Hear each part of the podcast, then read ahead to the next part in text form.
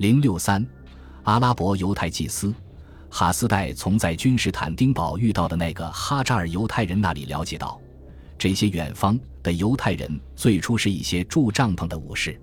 他们是天神同谷类及其萨满巫师的一帮信徒，几乎常年住在蒙古包里。他们的皇帝吉可汗本身就是一个神圣的人物，但令人惊奇的是，他的权力却受到限制。在他继位时，各部落的领主会问他打算统治多长时间。如果他超出了承诺的限期，他将立即被杀死。此时，他正面临他的一位觊觎着王位的将军的挑战。在此前的几代人中，这个高原上的韩国已经建造了许多像首都阿提尔这样的城市，砖墙瓦顶的宫殿俯瞰着欣欣向荣的牧场和田野。这个失落的犹太王国所创造的奇迹，几乎可以与游牧的蛋人伊利达在非洲炙热的高原上创造的奇迹相媲美。哈斯代想要确认这个最新的消息并不是旅行者瞎吹的荒诞故事，于是他又去问另一位刚刚从君士坦丁堡来到科尔多瓦的呼罗珊使者。这位使者向他保证，的确有这么一个哈扎尔犹太王国。王国距离他们的首都大约有十五天的航程。现在当政的国王叫约瑟，言下之意是说，这各王国的鱼类和一应生活用品都是从他们那边运来的。根据这一消息，哈斯戴立即派自己的手下赶往君士坦丁堡，命令他们找到一条通往哈扎尔王国的道路。但经六个月的精心准备之后，他们却被紧急叫停。因为眼下的季节海上风大浪高，在险根本无法航行。哈斯代怀疑，所谓的险都是出于这个基督教帝国的意向。或许他们虽然与扎哈尔汗国仍旧维持着友好的关系，但由于安达卢西亚的这个国家有可能和一个东方的犹太武士国家之间发生联系，这种关系很可能已经被动摇了。但是，这个遥远的犹太王国的美好。像一直萦绕在哈斯拜的脑海里，所以眼下米拿县的任务就是要用他那只生花的妙笔打开这扇已经被基督徒关闭的大门。这封信当然要用希伯来语来写，虽然这并不是一种常用的外交语言，但还有哪种语言更有助于安达卢西亚与哈扎尔的犹太人之间互相理解呢？又。有谁能比米拿县伊本沙鲁克这位以编纂第一部希伯来语词典为终生目标的犹太人更适合承担这项任务呢？米拿县还很年轻时就从遥远的东北方的托尔托萨来到了科尔多瓦，在这个沃玛亚王朝哈里发的伟大城市里，在花园广场的喷泉和鸽笼中间，哈斯代的父亲艾萨克伊本沙布鲁一直守护着米拿县。而他则不时以诗歌和庆典铭文作为回报，这其中就包括纪念艾萨克向科尔多瓦最宏伟的犹太会堂捐资的铭文。艾萨克去世时，米拿县曾写一篇深情的悼文，后来又以同样的方式安慰失去母亲的哈斯代。当时他唯一的念头就是回到托尔托萨，无论生活如何简朴，他只求能够继续宣泄。他对希伯来文法的激情，后来同样对托拉和塔木德一往情深的哈斯代，在哈里发的宫廷中爬到了意想不到的高位。在这里，犹太人最想做的两件事，或者说两种可能的前途，就是医学和金钱。前者是哈斯代的敲门砖，而后者则确保他留在在了权力的中心。说到他的成功，其与毒蛇胆不无关系。因为据说蛇胆是万灵丹不可缺少的成分，在古代包治百病的万灵丹十分常见，但今天的医生显然丢失了这些古老而神奇的药方。万灵丹奇是一种解毒剂，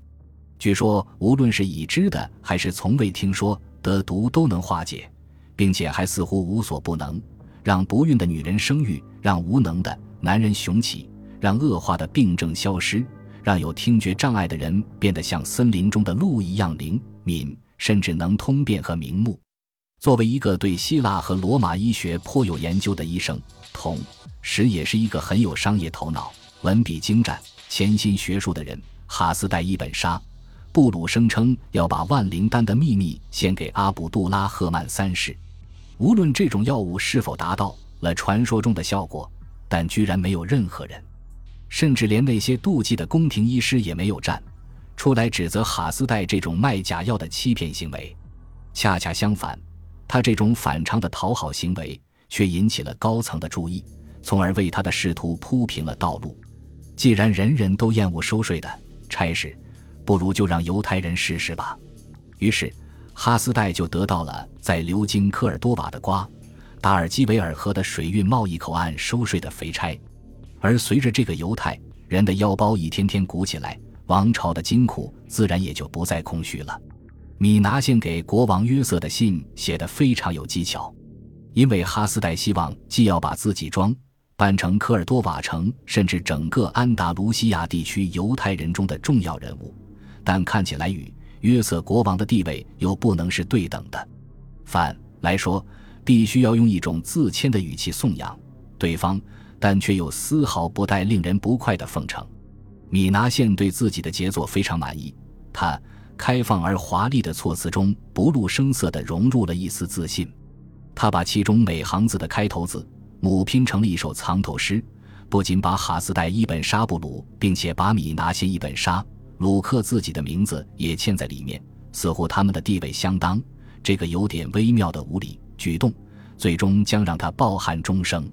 这封信的首要目的是在犹太人之间建立起一种礼让和尊重。从而让安达卢西亚的犹太人青史留名。我哈斯代艾萨克的儿子，愿对他的追思长存；以斯拉的儿子，愿他的灵魂安息。作为在西班牙流亡的耶路撒冷犹太人的代表，我主上帝的仆人，跪在他的脚下，面向尊贵陛下的驻地叩拜。我在遥远的土地上为您的安宁和显赫祝福，并向天堂中的上帝举起双手。愿他保佑您对以色列的统治千秋万代。但我是谁？我又有什么资格，竟敢冒昧地向我主上帝的国王写这样一封信？我凭靠的是我对国王陛下的正直和诚实。对于那些在古老犹太王国的荣光逝去之后四处流离、长期忍受着痛苦与灾难的人来说，如何才能直接而平和地说出自己内心的想法呢？我们的确是以色列囚虏中的幸存者，在旅居的土地上平静地生活着，因为上帝没有抛弃我们，他的身影也从来没有离开我们。只用了短短的几行字，米拿县就把哈斯代描绘成了一个流亡者中的显贵，完全配得上与一位国王平等地交流。根据一个古老的传说，西班牙的第一批犹太人是征服者提多在他的幕僚的强烈要求下带来的。因为这些幕僚认为犹太人作为殖民地移民有很大的利用价值，不，他们在罗马帝国时期经历苦难的岁月，并且在随后的几个世纪里遭受了更多的痛苦，因为作为基督徒的希哥特曾长期对零散居住的犹太人进行迫害。米拿县把这段历史也添加到了圣经中，上帝为了惩罚犹太人一再犯罪而降于他们。身上的一系列灾祸之中，但是当上帝看到他们的艰难、痛苦和无助时，他仁慈地向我指哈斯代伸出了援助之手，把我领到了国王的面前。这不光是因为我自己是正直的，而且也是出于他的仁慈和曾与我们订立的约。正是由于这个约，压迫者的手松开了，而正是由于上帝的仁慈，我们身上的恶也变轻了。紧接着。米拿先用最煽情的文字对安达卢西亚王宫做了一番兴奋而夸张的颂扬。如果说西安山流淌着奶与蜜的传说并非真的话，那么在犹太人所有可能的流亡地中间，塞法拉德，正如用神圣的语言称呼的那样，显然是最好的。那里是一个自然的家园，一个安闲的所在，土地肥沃，到处是河流、泉水和水渠。这是一方出产玉米、油和酒、水果和各种美味的土地。这里有美丽的花园和果园，各种各样的果树挂满，了果实，养蚕的树叶一片葱绿，漫山遍野。在王国的山地和树林中聚集着大量的胭脂虫，山上长满了番红花，分布着金银铜铁锡铅硫花岗岩、大理石和水晶的矿脉。世界各地的商人们从埃及和周边国家云集于此，为国王和王子们带来了各种香料、宝石和华丽的器皿，以及埃及来的各种稀罕物品。我们的国王收藏了如此多的金银财宝，世上任何一位国王都无法相比。这里物产丰富，我们的哈里发仁慈而温厚，但对于我们这些以色列的流亡者来说，如果能在某个地方建立一个独立的王国，不再臣服于任何外邦统治者，那么我愿意蔑视所有的荣耀，放弃我的高贵地位，毅然离开我的家乡，不惜翻山越岭、跋山涉水，马不停蹄地赶往我的主上帝的居所。这样，我就不仅能沐浴他的荣光和辉煌，还能享受到以色列人的安宁。一想到这些，我的眼睛就亮了，我的腰就挺直了。而我的嘴就会滔滔不绝地赞美上帝。本集播放完毕，感谢您的收听，喜欢请订阅加关注，主页有更多精彩内容。